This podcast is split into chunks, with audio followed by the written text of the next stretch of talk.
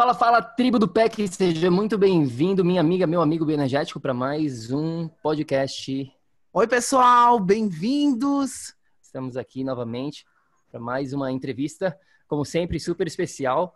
E a gente está super empolgado, obviamente, porque os temas que a gente vai falar hoje aqui nessa entrevista, a gente não discutiu absolutamente nada até agora dentro do projeto. Então, vai ser muito legal conhecer um pouquinho mais sobre dois temas bem específicos e que a gente acha que todo mundo merece conhecer um pouquinho.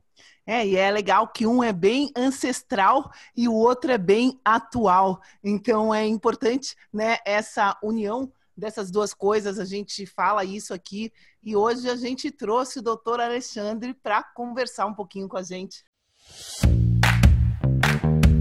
Olá, muito obrigada por sua presença aqui hoje. Seja muito bem-vindo ao Projeto Energia Crônica. Meu nome é Vanessa Moraes. E o meu é Bruno da Gama e estamos trazendo diretamente de Nova York para o nosso Brasil querido o que há de mais moderno dentro da área da saúde com a nova medicina integrativa quântica para ajudar você a se livrar do cansaço e potencializar a sua energia vital. A gente vai te mostrar como ter energia extra para prevenir o envelhecimento, para eliminar doenças crônicas e para transformar sua saúde naturalmente e definitivamente. Sem tomar medicamentos perigosos e contínuos. Sem dietas milagrosas. Sem privar-se das coisas boas da vida. Mesmo que você tenha só 15 minutos durante o seu dia para você. E para saber um pouquinho mais sobre como usar a terapia de biomodulação energética integrada para transformar a sua saúde, confira o nosso site www.projetoenergiacronica.com. E agora vamos ao que interessa.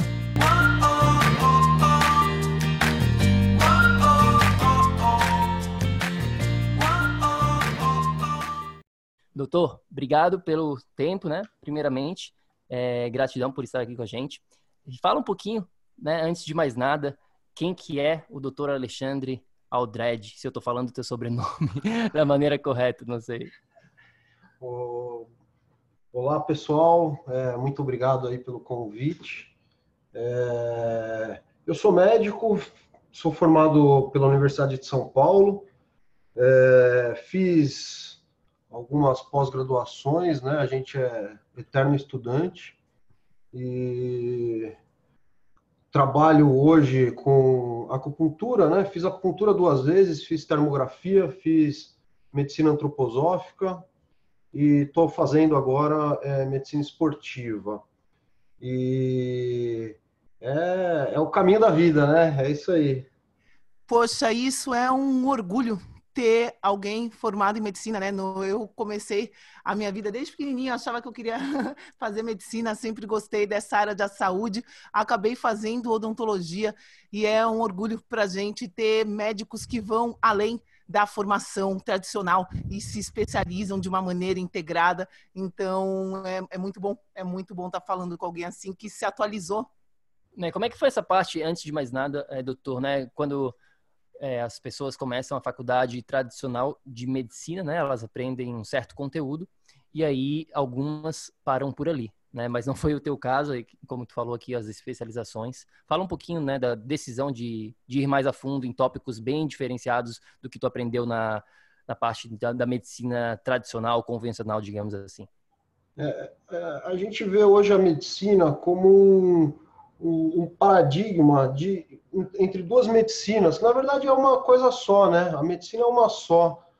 Esse negócio de medicina tradicional, a medicina alopática versus a medicina, antigamente era alternativa, hoje é integrativa, complementar, os nomes vão mudando, mas o fenômeno é o mesmo.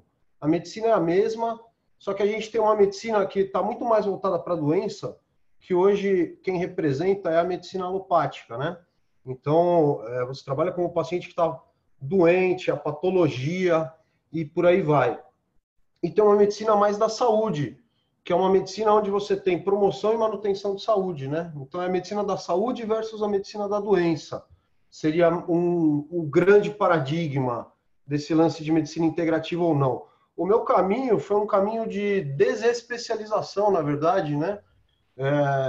Quem vai para a medicina integrativa, normalmente ele vê o paciente como um todo, né? Não só o corpo, mas corpo, alma, espírito. Você expande para esse sentido e não um pedaço de uma pessoa, como um joelho, né? Você pode ser um especialista em joelho e trabalhar aquilo como uma mercadoria, ou você pode ser um especialista em joelho e trabalhar com uma interação com outro ser vivo, né? Existem as duas abordagens, muitas vezes dentro da mesma pessoa, né? Isso é engraçado, né? Porque eu fiz uma transição, assim, da medicina da doença. Eu trabalhei 15 anos em pronto-socorro e fiz uma transição para a medicina da saúde. Hoje eu trabalho principalmente com medicina da saúde, foco em saúde, né? Lindo, maravilhoso. E, doutor, você tem uma especialização em acupuntura, né? E, bom, ainda tem muita gente que já ouviu falar, a maioria das pessoas já ouviu falar em acupuntura, mas muita gente não sabe exatamente o que é, né? Qual a importância dessa ciência milenar. Você pode falar um pouquinho para a gente aqui, um pouco mais a fundo, o que seria, como explicar, né, a acupuntura? A acupuntura é uma parte da medicina tradicional chinesa, né? Hoje existem residências médicas, especializações médicas, e existem não médicas também, em medicina tradicional chinesa e acupuntura. A medicina tradicional chinesa é a medicina mais utilizada na China.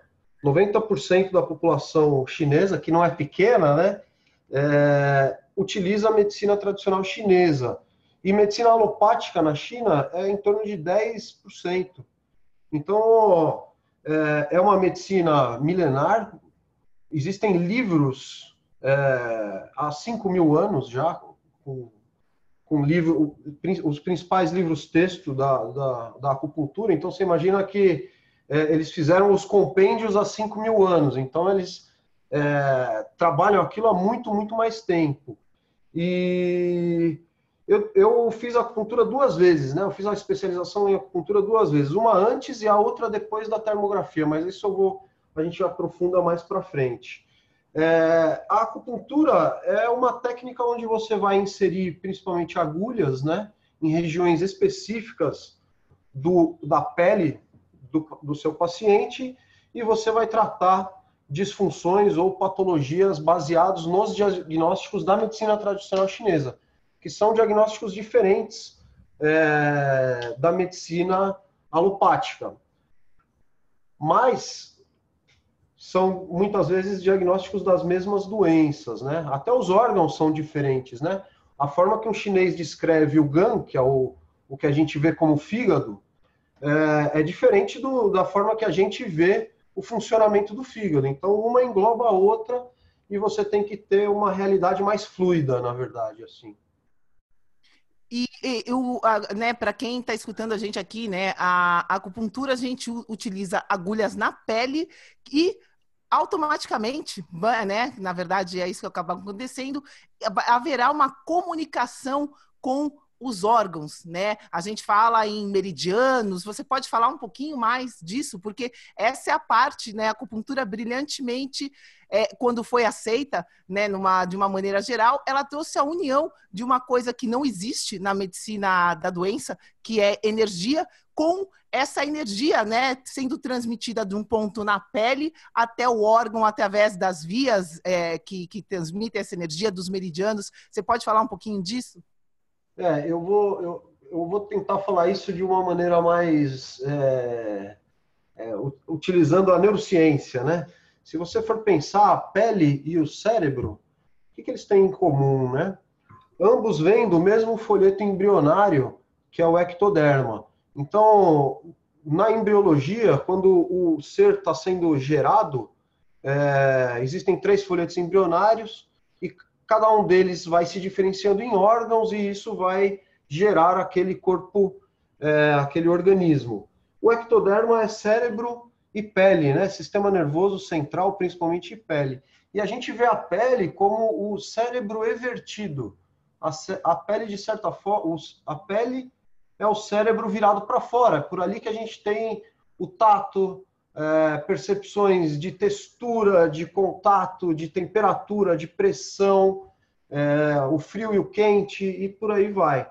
Então, de certa forma, se você for pensar, o que gera para a gente a nossa separação do meio externo, aquilo que a gente identifica como eu, muitas vezes, né, em espiritualidade, é limitado pela pele. Se você for pensar, todas as dores são na pele. Você pode estar com o estômago doendo, mas você vai pôr a mão na pele. Se você tiver uma dor no apêndice, uma apendicite, onde dói? Dói na pele. O rim, onde dói? Dói na pele. É a partir da pele que você corticaliza e leva para a consciência, né? O sentir na pele, né? Sim. Sim, perfeito. E eu queria dar um passinho atrás, doutor Alexandre, e perguntar qual que é a tua opinião em termos do porquê que uma ciência, assim como a acupuntura, ela ainda não é, digamos assim, a primeira opção de tratamento para curas, para problemas, né, doenças, para prevenção. Enfim, quando as pessoas pensam em saúde, geralmente, a grande maioria, elas pensam já na parte do médico tradicional, medicamentos, né, da indústria farmacêutica e tudo que vem junto com essa indústria, digamos assim. Por que que isso aqui no Brasil, né, como nos Estados Unidos, ainda não é bem difundido assim de uma maneira para a massa como um todo? A cultura vem aumentando, né? Se você for olhar desde 1980, 1985, 1988, quando a acupuntura começou a ser difundida no Brasil de forma mais vigorosa, a gente tem aí 40 anos. Hoje a acupuntura cresce em torno de 20, 30% ao ano. A busca de acupuntura no SUS, por exemplo, ela está no SUS. E não isso é muito maluco, né? Eu acho isso uma coisa... Primeiro porque não é cultural, né? Na China é o mais difundido e o mais feito mesmo, né? Mas essa nossa medicina, ela tem quantos anos? 300 anos, 200 anos, né? Anestesia, antibiótico é 1940 com o Fleming, anestesia 1800 e pouco. A nossa medicina tem 300 anos.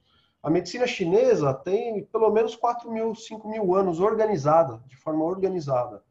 É lógico que a gente, com a tecnologia, suplantou um monte de coisa que com a acupuntura eles não faziam, né?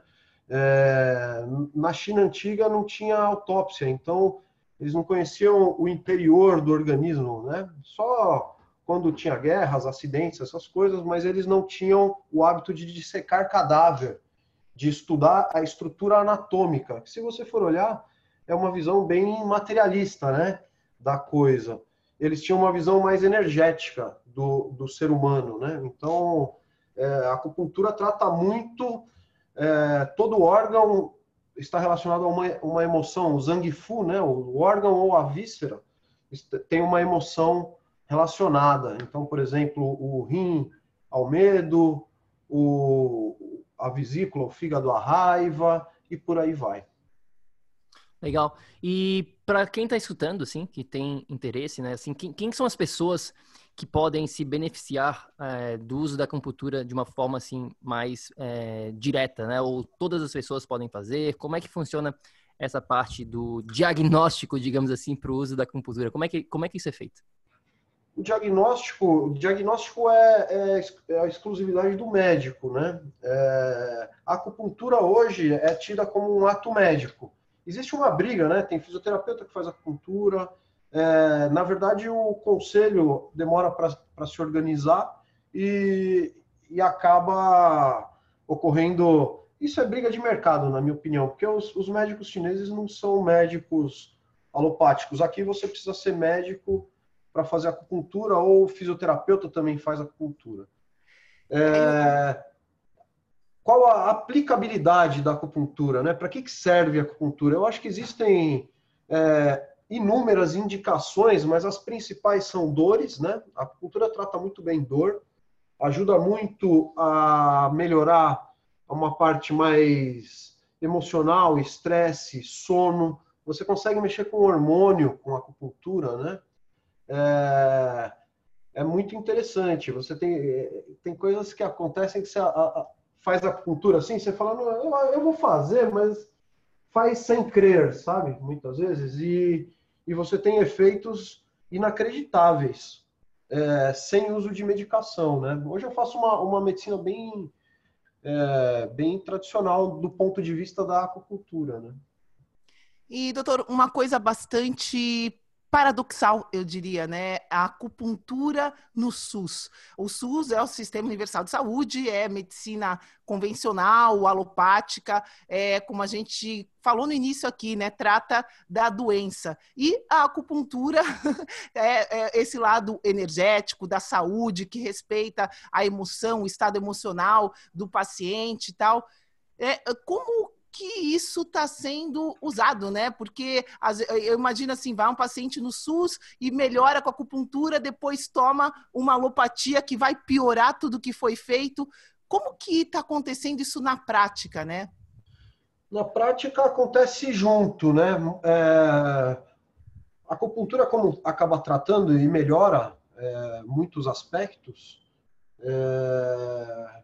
a busca vem aumentando. Por ser muito barato, né? A acupuntura é muito barato. Você trata com agulha, que é barato, e só isso. Você não precisa de medicamento, você não tem cirurgia. É lógico que se você precisar fazer uma cirurgia, você tem que fazer uma cirurgia. Não tô advogando contra os métodos habituais. E a gente usa junto.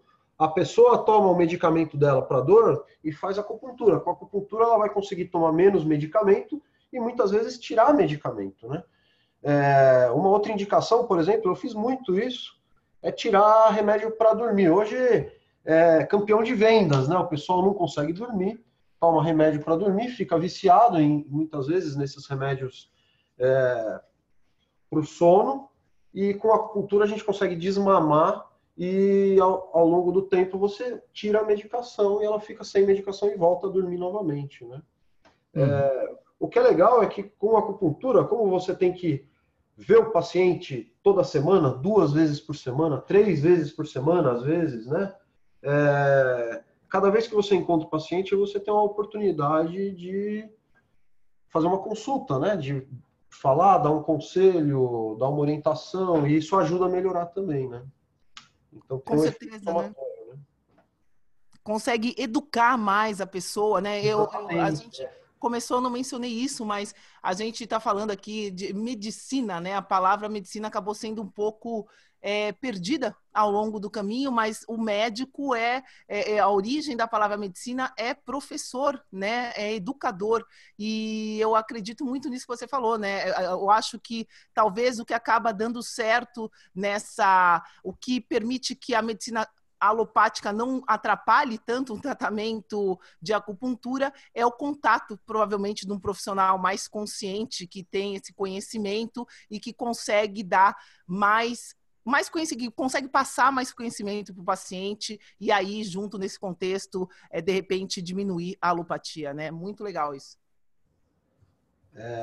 Eu acho que esse é o caminho, né? Esse é o caminho.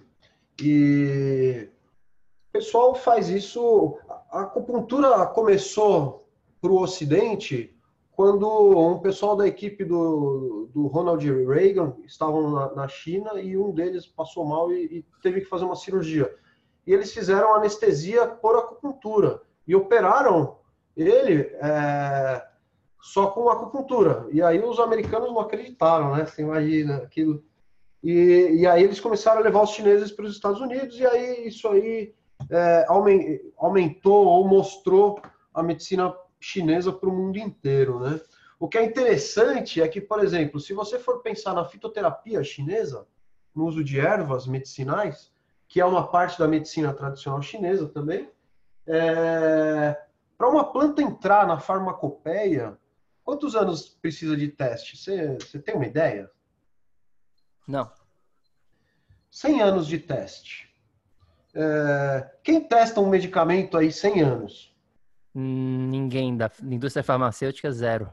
Qual medicamento está aí há 100 anos? Normalmente os medicamentos têm vida útil, parece, né? Exato, tem patente, né? Tem patente. existem interesses, né? Depois que você saca que você foi treinado para fazer diagnóstico e tratamento farmacológico, aí você se decepciona um pouco com o modelo de medicina e acaba querendo expandir isso para outras áreas. É isso que faz com que você, na verdade, se reapaixone pela medicina, né? E você estava falando de educação, na antroposofia tem um livro, inclusive, que fala disso. O médico ensina, quem cura é o professor, né? Porque a cura vem no hábito, que é todo dia, que é inserido, na verdade, pelo professor da escola. E o médico, ele só educa em relação à saúde. Pelo menos deveria ser assim, né? Uhum, deveria ser assim, essa palavra certa. E na prática, assim, para quem está escutando, eu, por exemplo, nunca fiz uma sessão de acupuntura na minha vida ainda. Para quem está escutando já sabe o que significa, entende que envolve agulhas, sabe do benefício e tudo mais, que agora a gente passou aqui para essa pessoa. E ela está interessada em fazer uma sessão de acupuntura. Como é que funciona na prática mesmo? Como é que a pessoa vai lá, senta, quanto tempo que precisa? Como que é feito esse processo no dia a dia? Tem dor, não tem? Quem tem medo de agulha não deve fazer? Como é que funciona isso, doutor? A acupuntura, você vai sentir, né? As agulhas são agulhas bem finas, são agulhas muito mais finas que aquelas agulhas de colher sangue. É uma agulhinha com 0,2 milímetros de diâmetro, né? Ela é bem, bem fininha. Às vezes pode ser uma agulha comprida, chega a ter 7 centímetros. Pra gente, se a pessoa é mais gordinha ou... se a gente vai agulhar um ponto mais profundo, né? Uma consulta, isso é muito variável, mas se a pessoa já tiver o diagnóstico e vier só para fazer a sessão de acupuntura, ela vai fazer uma sessão ou sentado ou deitado, dependendo da região onde for agulhar. Existem pontos da cabeça até os pés, né? Mais de 300 pontos de acupuntura aí. E... em torno de 20 a 30 minutos é uma duração média de uma sessão de acupuntura. Então, um diagnóstico, pode ser um diagnóstico chinês, né? Pode ser um diagnóstico, muitas vezes a pessoa vem com um diagnóstico alopático, uma artrose de joelho. E aí você vai tratar os aspectos, sejam da dor do joelho, sejam os aspectos relacionados à patologia chinesa, para tentar melhorar o paciente, que é quem tem que ser beneficiado nessa história toda, né? Olá, espero que você esteja gostando desse episódio do podcast. Eu só gostaria de te falar que se você está cansado, com falta de energia, se você está enfrentando problemas na sua saúde, mais do que isso, se você está buscando uma solução definitiva para os seus problemas, vem conhecer um pouco mais sobre a terapia de biomodulação energética integrada lá no nosso site. É só ir no projetoenergiacronica.com. Entre em contato com a gente, manda suas dúvidas. E agora a gente vai continuar com o nosso episódio do PEC. Vamos lá, doutor. E quem está escutando a gente aqui, onde que a gente pode encontrar, né, profissionais capacitados, profissionais que entendem dessa integração, né, da medicina chinesa com a medicina alopática, que tem essa mesma intenção de ir educando, tratando o paciente para remover esses remédios? Onde que a gente pode encontrar profissionais assim? Ou todos os profissionais que já têm essa formação em acupuntura têm esse conhecimento hoje? Como que é? Você pode olhar no Colégio Médico Brasileiro de Acupuntura. Ali tem uma lista de profissionais que passaram pelo colégio. São médicos especialistas em acupuntura. Esse é um bom caminho para você. Existem não médicos fazendo acupuntura, existem fisioterapeutas que fazem acupuntura muito bem. Então, assim, é igual achar um bom médico ou um bom mecânico, né?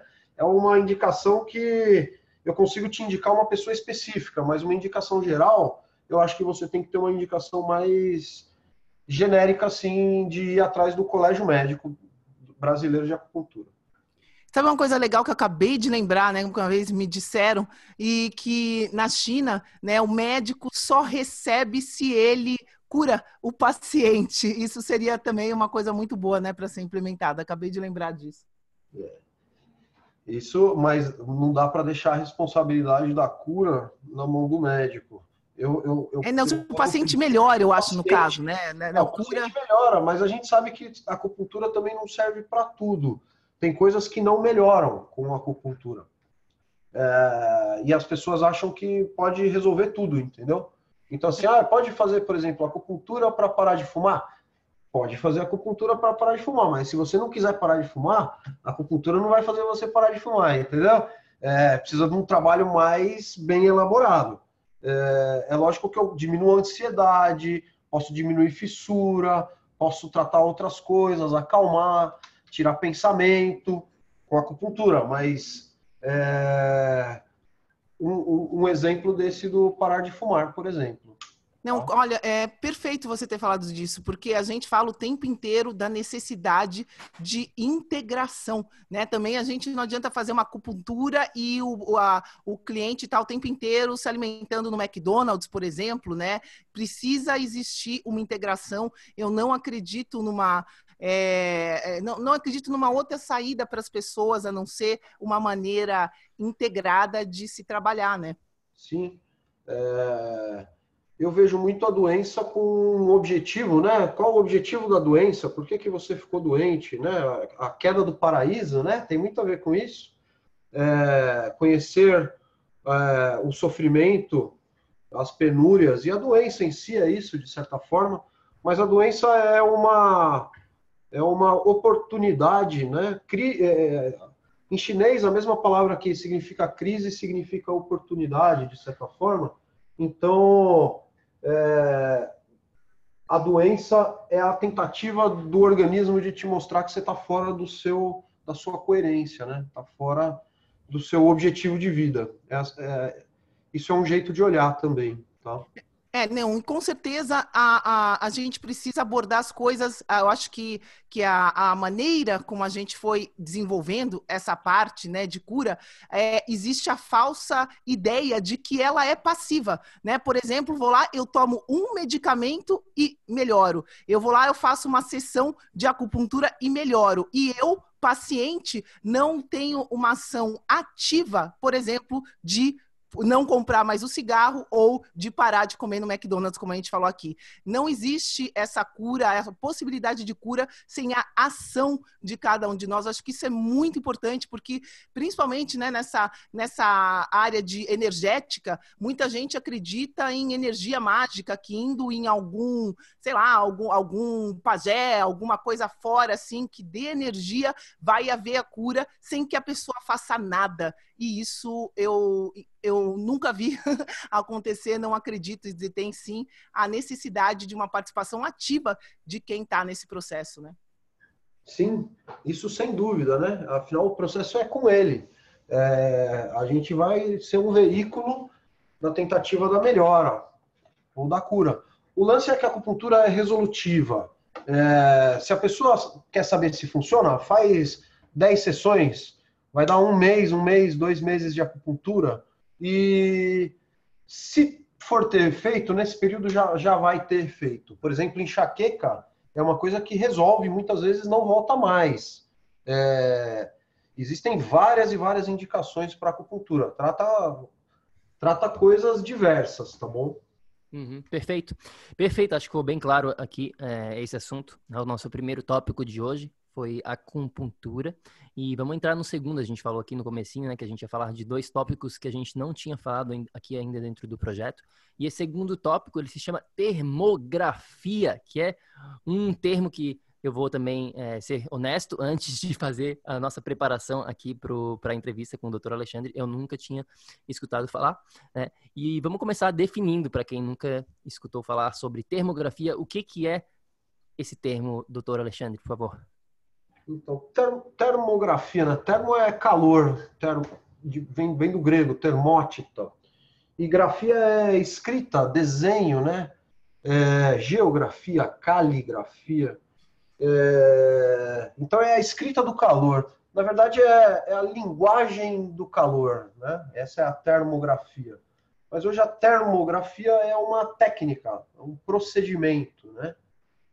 Que faz parte da termologia. A termologia é o estudo do calor. O estudo do calor é maior que a técnica. Então, a termologia é maior que a termografia. É isso, essa é a, eu acho que é a explicação mais simples assim que eu posso te dar sobre o que é a termografia.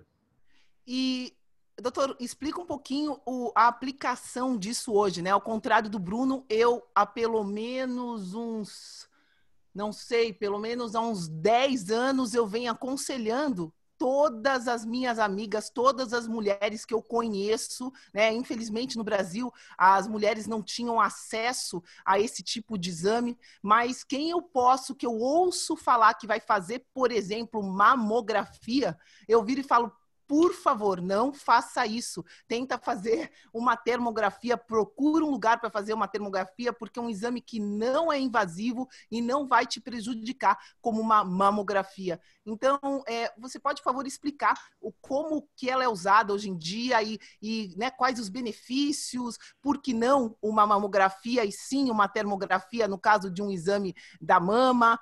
Por favor. Então, esse é uma pegadinha, né? Isso chama, é como se fosse uma pegadinha. As mulheres, elas tentam não fazer a mamografia e trocar a mamografia pela termografia. Isto não é indicado, tá? Não é indicado. Por que não é indicado? Porque são exames completamente diferentes. A termografia é um exame funcional. Eu vou ver o calor que aquela mama está gerando, mas eu não consigo excluir um tumor por termografia. É por isso que é feita a mamografia. E é por isso que eu não posso excluir a mamografia. Hoje existem outros métodos, eu acho que a gente tem que desmistificar. Eu estudo termografia na mastologia, e lá eles não conheciam a termografia. Se você for falar em qualquer lugar do mundo, a termografia é pouquíssimo conhecida. Eu dou aula de termografia no Brasil inteiro e em torno de 10 a 15% dos médicos conhece termografia. A maioria não conhece. Então a termografia não é o padrão ouro, né? O gold standard da avaliação de mamas. Só que a gente tem muita coisa a oferecer e a termografia tem muita coisa para adicionar. É isso que a gente vê. Eu consigo rastrear algumas coisas com a termografia. Se a gente fizer uma atuação em conjunto, o efeito é muito melhor. Os trabalhos mostram isso. Se você usar mamografia, ultrassom, ressonância e termografia, você vai ter uma chance maior de acertar. É como se você estivesse jogando com 3 zagueiros, sabe? Futebol, essas coisas que você pode ter uma variabilidade. Então, eu acho que a gente precisa desmistificar esse lance da mamografia. Uma das coisas é a radiação, né? O quanto tem de radiação numa mamografia? Vocês têm ideia? Não exatamente. Mas isso é uma pergunta super comum e pouquíssima gente sabe. Se você estiver hoje falando de uma mamografia moderna, ela vai ter uma radiação de um raio-x, mais ou menos, que é uma radiação bem tranquila. Antigamente, ela tinha muito mais radiação. Então, se for um mamógrafo antigo, ele tem muito mais radiação. Uma tomografia, que o pessoal fica aí, tá com dor de cabeça, vai lá, faz uma tomografia. Uma tomografia tem 100 raios-x de radiação, então ela, por si só, pode te adoecer. Na medicina tem muito disso, né? O que diferencia o remédio do veneno é a dose, né? Isso é conhecido há mais de 1000 anos. Então, assim, o veneno e o remédio são a mesma coisa. Essa é uma das representações da serpente, né? Que ela pode te dar o veneno e ela pode te dar o antídoto também. Então, assim, com relação à termografia das mamas, isso teve muita polêmica na década de 80 nos Estados Unidos, e é por isso que a gente não conhece a termografia hoje, porque houveram alguns estudos que derrubaram a termografia e o pessoal pensou que não fosse útil para nada e abandonou o uso da termografia, principalmente nos Estados Unidos. E como a gente copia muito a medicina americana, aqui foi no mesmo caminho. E E aí alguns grupos europeus continuaram estudando em outras áreas, joelho, cotovelo, articulações, e aí acharam outras aplicabilidades. Mas hoje eu tenho aí, só para concluir, eu tenho em torno de 90 casos de câncer de mama confirmados aí por outros métodos, métodos anatômicos, anatomopatológico e coisas do tipo. E a gente tem as imagens termográficas e dá para ver praticamente todos. Então, assim, a termografia é útil no acompanhamento da doença da mama, né? Isso também não tenho mais dúvida, viu? Eu estudei isso na Unicamp e a gente vê que vê. É bem tranquilo.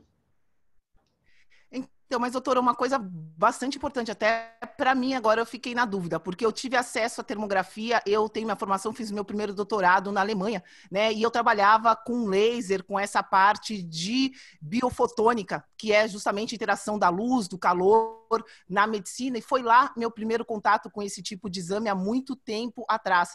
E até onde eu sei, né, a termografia, para quem faz exames de rotina, não tem nada no seio, está só acompanhando, a termografia seria uma maneira eficaz de identificar se existiu alguma alteração de temperatura e identificar, mesmo antes de uma mamografia, se houve alguma alteração na mama. Então, por isso que eu até falei que eu sempre indiquei, então eu estaria indicando errado para as minhas amigas, para as pessoas pessoais, né, para quem está próximo de mim. Quando eu tive acesso a essa informação, a partir daí eu sempre passei a indicar, ao invés de se fazer num primeiro momento mamografia, para buscar uma termografia, justamente por não ser invasivo. Aí o doutor acabou de falar que isso não é correto, que seria então correto fazer a mamografia, porque eu queria tirar, por favor, essa dúvida. Então, vamos lá. Se você for hoje olhar, eu sou médico, eu não posso tirar uma pessoa do rastreamento. O rastreamento é padronizado. Esse é o problema, entendeu? A termografia, ela não está regulamentada no serviço médico. Se você for em qualquer hospital, aí você vai achar um ou dois hospitais no Brasil que tem termografia. A gente não está dentro do sistema de saúde oficial, é assim que funciona realmente, apesar de ser um exame que existe, tem códigos para avaliação da mama. Então, o que não dá para fazer? Você falou, as duas coisas estão certas. Todo mundo pode fazer, por ser um método não invasivo, você vai conseguir identificar. O que eu identifico antes do câncer de mama? Essas são polêmicas que eu acho que a gente tem que ir matando realmente. O que eu vejo é neoangiogênese. Eu estou vendo a formação de vasos anômalos naquela mama, e isso é pré-tumoral. Na verdade, isso é metabólico. O câncer é uma doença crônica, ele não aparece que nem uma gripe de um dia para o outro. Você vem desenvolvendo, o seu metabolismo altera, e isso é crônico. Então, você realmente consegue ver, então ele é um marcador de risco para a doença da mama. Isso sem dúvida. Alguns grupos europeus, principalmente europeus, um grupo francês, do Gaultier, década de 80, ele mostrou o seguinte, ele seguiu várias mulheres que tinham exame físico normal, mamografia normal e termografia alterada. E aí eles falaram assim, vamos seguir essas mulheres por 5 a 10 anos para ver se isso aqui era alteração prévia da mama ou se não. E 25 a 40% das mulheres com termografia alterada viram câncer de mama em 5 a 10 anos. Isso, 2 ou 3 grupos têm publicado. Então, assim, como marcador de risco, sem dúvida nenhuma, tá? É útil. Eu acho que a termografia tinha que estar na rotina da mulherada aí. Porque é um método não invasivo, é um método sem contato, é um método que o paciente é a fonte natural de radiação. Na verdade, é a luz que você irradia, né? Só que no infravermelho. Você estudou biofotônica, eu estudo LED com artrose de joelho e termografia. A resposta da temperatura na pele pelo uso de LED e laser, é exatamente isso. A gente faz isso na dermato também, a gente faz isso na cirurgia plástica, nas lipo a laser, o pessoal está fazendo agora. Na dermato a gente vai ver até qual temperatura eu deixo aquele laser chegar na pele, mais de 50 graus, você tem desnaturação do colágeno, então você piora em vez de melhorar, esse tipo de coisa. Muito interessante. E além dessa parte do câncer, né, de mama, quais as outras funções da termografia? Termografia vê o calor, né? O que é o calor? O calor é a própria energia em trânsito, né? A gente tem 4 sinais vitais. O primeiro sinal vital é a temperatura. Então, esfriou, tá morto, né? Se você for pensar do ponto de vista aí energético, é a própria manifestação do que as religiões chamam de individualidade, de espírito ou coisa assim. É o que diferencia o vivo do morto. E o excesso de calor, Hipócrates tem um aforismo hipocrático que é: onde houver excesso de calor ou de frio, a doença estará lá para ser descoberta. Isso é um aforismo hipocrático, né? Eles já sabiam que a doença se manifesta no calor, né? A inflamação. Então, a termografia é um inflamograma visual, no fim das contas. Eu vou conseguir ver muito bem inflamações de partes moles. Músculo, tendão, artroses, radiculopatias sensitivas, neuropatias como síndrome do túnel do carpo, radiculopatia ou hérnia de disco. Eu não vejo a hérnia do disco, que é um fenômeno mecânico, mas eu vejo o fenômeno neurovegetativo associado. É isso. E, doutor, você pode falar um pouquinho, né? Eu já vi estudos de termografia com emoções, né? Porque dependendo da emoção da pessoa, a distribuição do calor vai ser feita de uma maneira diferente. Você tem conhecimento desses estudos? Tenho, eu adoro. Eu tenho uma coleção de artigos do Arcângelo Merla. É o maior publicador, o maior estudioso de termografia e psicobiofisiologia. Ele estuda vários modelos de emoção e com termografia. E é bem interessante, porque assim, aquele papo de gelei de medo é literal. O medo esfria, a culpa também esfria, a dor também esfria regiões da face. O esfriar e o esquentar estão relacionados ao neurovegetativo, né? A forma com que o sistema nervoso simpático interage com os vasos sanguíneos, com a microcirculação. Então, o esfriar é fazer uma vasoconstrição da derme e fazer um redirecionamento de fluxo da superfície para a profundidade. Isso é para proteger, né? Mecanismo de luta ou fuga. Assim como a atração sexual, ela vasodilata várias regiões da face. Então, ansiedade, hiperradiação no terço superior da face. Vai esquentar o terço superior da face, a águia, né? E por aí vai. E emoção, no latim, vem de emovere, né? Que é mover a energia. Então, é interessante ver sempre esses dois lados, né? O lado físico e o lado metafísico. Eu acho que é uma ferramenta muito legal, né? Quando vieram esses experimentos, não tem como negar, né, a alteração das nossas emoções no corpo, né? E justamente isso que a gente começou o nosso papo falando, essa integração, né? Tá tudo conectado, não é só o físico, tem essa parte energética, a parte emocional, a gente tá integrado e é importante a gente considerar, né, toda essa integração hoje em dia, né, para qualquer tipo de tratamento que a gente faça, né? Eu acho que o fenômeno é o mesmo, assim. Na verdade, o que as diferentes culturas fizeram foi dar diferentes nomes para as coisas. Então, por exemplo, do mesmo jeito que você tem o yin e yang na China, você tem a dialética dos opostos do Heráclito, de Éfeso. Você tem a dialética dos opostos, que é o mesmo conceito de yin yang. Do mesmo jeito que você tem os 5 elementos da medicina tradicional chinesa, você tem os 4 elementos de Hipócrates, mais o éter de Aristóteles. Então você tem ali os 5 elementos da mesma forma. O fenômeno é o mesmo, na verdade, né? E o ser humano não mudou nesses últimos 10 mil anos, pelo menos. A gente está bem parecido, assim, pelo que mostram os nossos registros aí, né? Sim, perfeito. E, doutor Alexandre, tem uma pergunta aqui, é curiosidade mesmo, que me veio na cabeça aqui. Tem algum, como que tu vê, assim, tu faz bastante, eu acho, né, análise de exames com termografia. Existe algum, como é que tu tá vendo o padrão hoje em dia de saúde ou de doença das pessoas que estão fazendo este exame? O que eu quero falar aqui é como que tu vê o nível de saúde do brasileiro hoje em dia, comparado com antigamente, de repente. Qual que é a tua visão sobre isso? É um tema um pouquinho que foge, né? Que a gente podia fazer o podcast todo só sobre esse tema, mas eu fiquei curioso aqui para saber um pouquinho se tu vê algum padrão de nível de saúde em geral. Legal. Hoje eu faço termografia para o Brasil inteiro, assim, né? A gente está presente aí em praticamente 20 estados.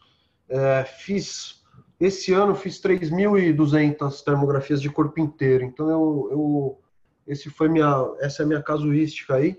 E é um padrão assim, ó, eu acho que existem dois grandes grupos.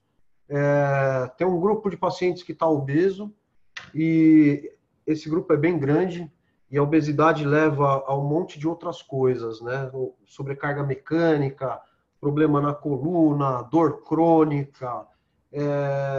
Inflamação, né? Inflamações em articulações, artrose, tendinopatias. Esse é o que a gente mais vê.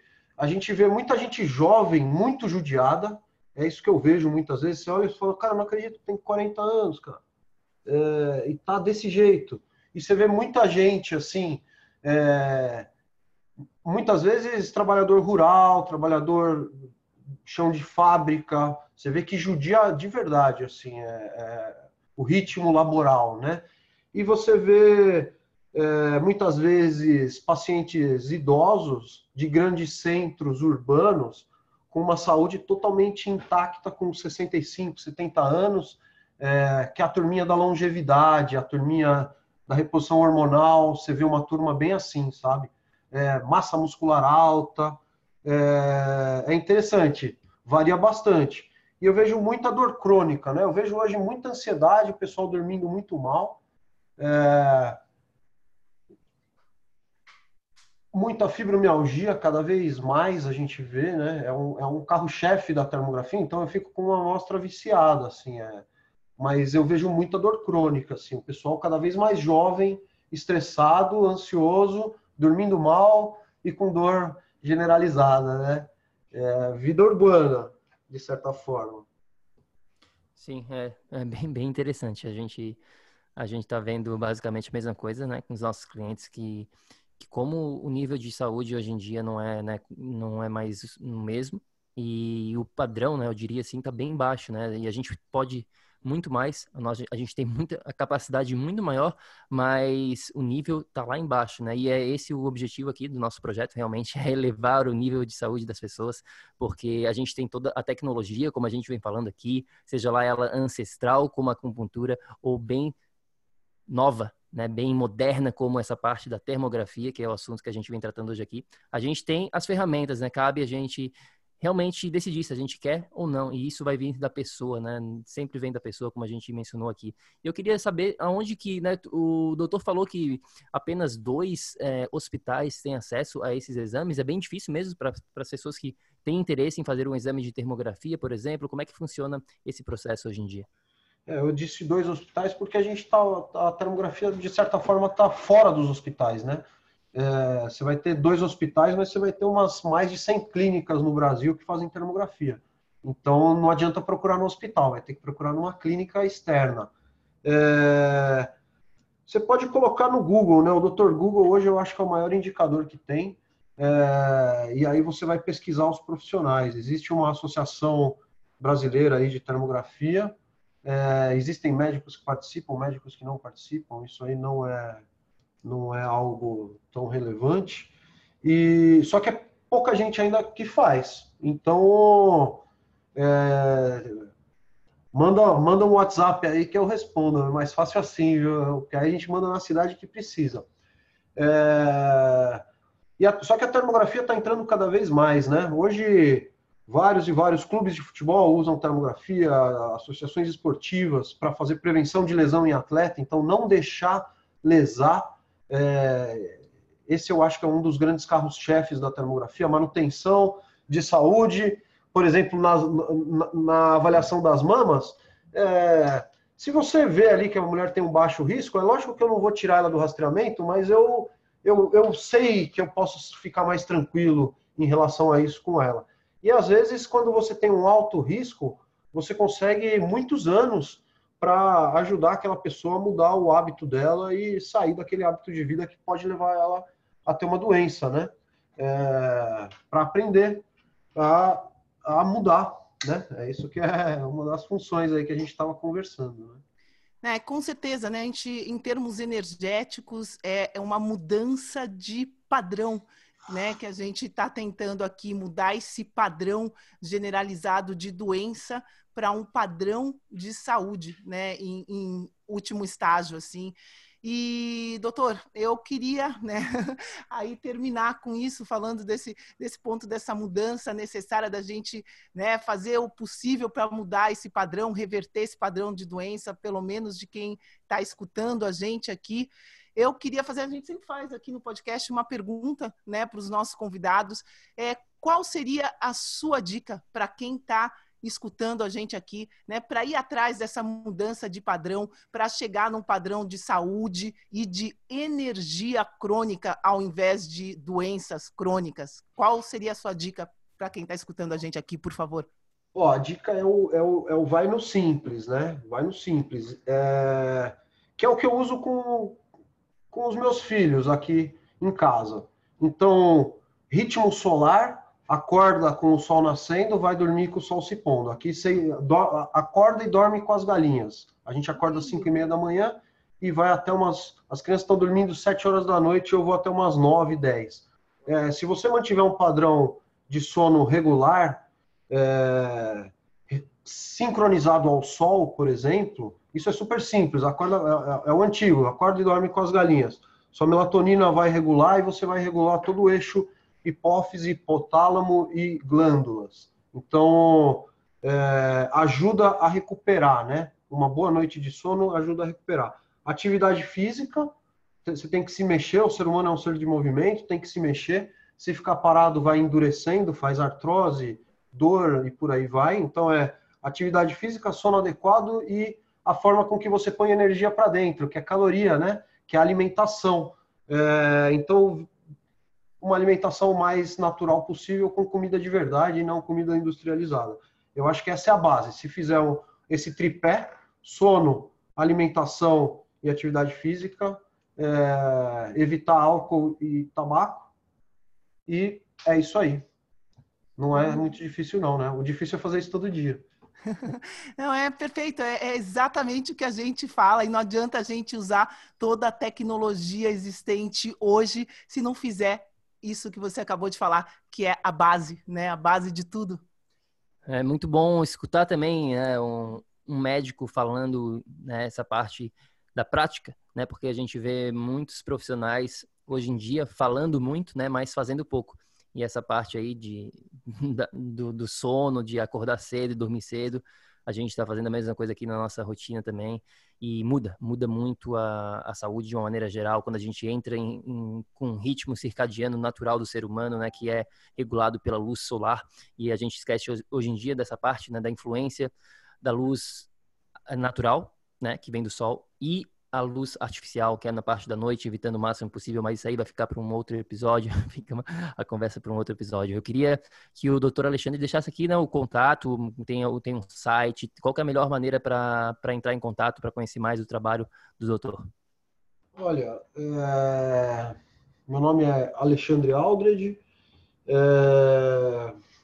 posso deixar o curso de termografia.com.br, é um contato meu, um site que está online aí, Termax, com TH, né? Termax.med.br ou Clínica Oca. Procura no Google aí que vai achar a gente. Não precisa, eu não faço marketing, né? Então, assim, na verdade, quem precisa acha, sabe? A natureza traz. Então, sem muito... Eu normalmente não ando nem com cartão, assim, é um barato, né? É, não, olha, mas é muito, muito bom, né?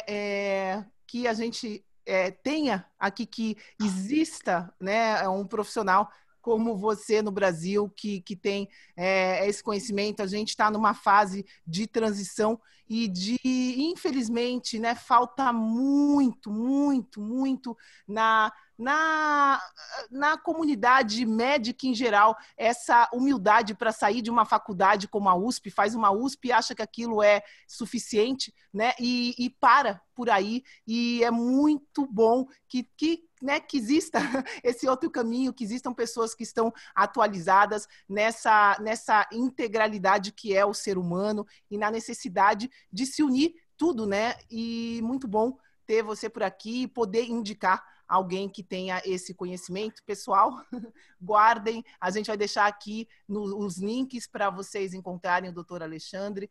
E mais uma vez, muitíssimo obrigado por estar aqui com a gente. Valeu, eu quem agradeço. Vou deixar mais um link, então, e até uma sugestão aí para vocês conversarem com o Dr. Ricardo Leme. O blog dele chama Saúde é Consciência. Vale a pena olhar, porque tem vários desses conceitos que a gente abordou hoje aqui, que estão escritos lá, e tem muito mais. Perfeito. Vou conferir, sim. Obrigado, doutor Alexandre, mais uma vez, por estar aqui com a gente. E a gente fica por aqui. E nosso amigo bioenergético, lembre-se sempre, ação, ação, ação, para que você também possa viver num estado de energia crônica. A gente se fala no próximo episódio. Fica com Deus. Tchau, tchau. Tchau, tchau, pessoal. Tchau, tchau. Valeu. Legal, hein? Ei, não desliga ainda não. A gente quer te convidar para vir descobrir como a revolucionária biomodulação energética integrada pode te trazer energia extra naturalmente, para você poder prevenir o envelhecimento, para eliminar doenças crônicas e para transformar sua saúde de vez. Entre em contato com a gente no projeto energiacronica.com. Grande abraço e até já! Até o próximo episódio!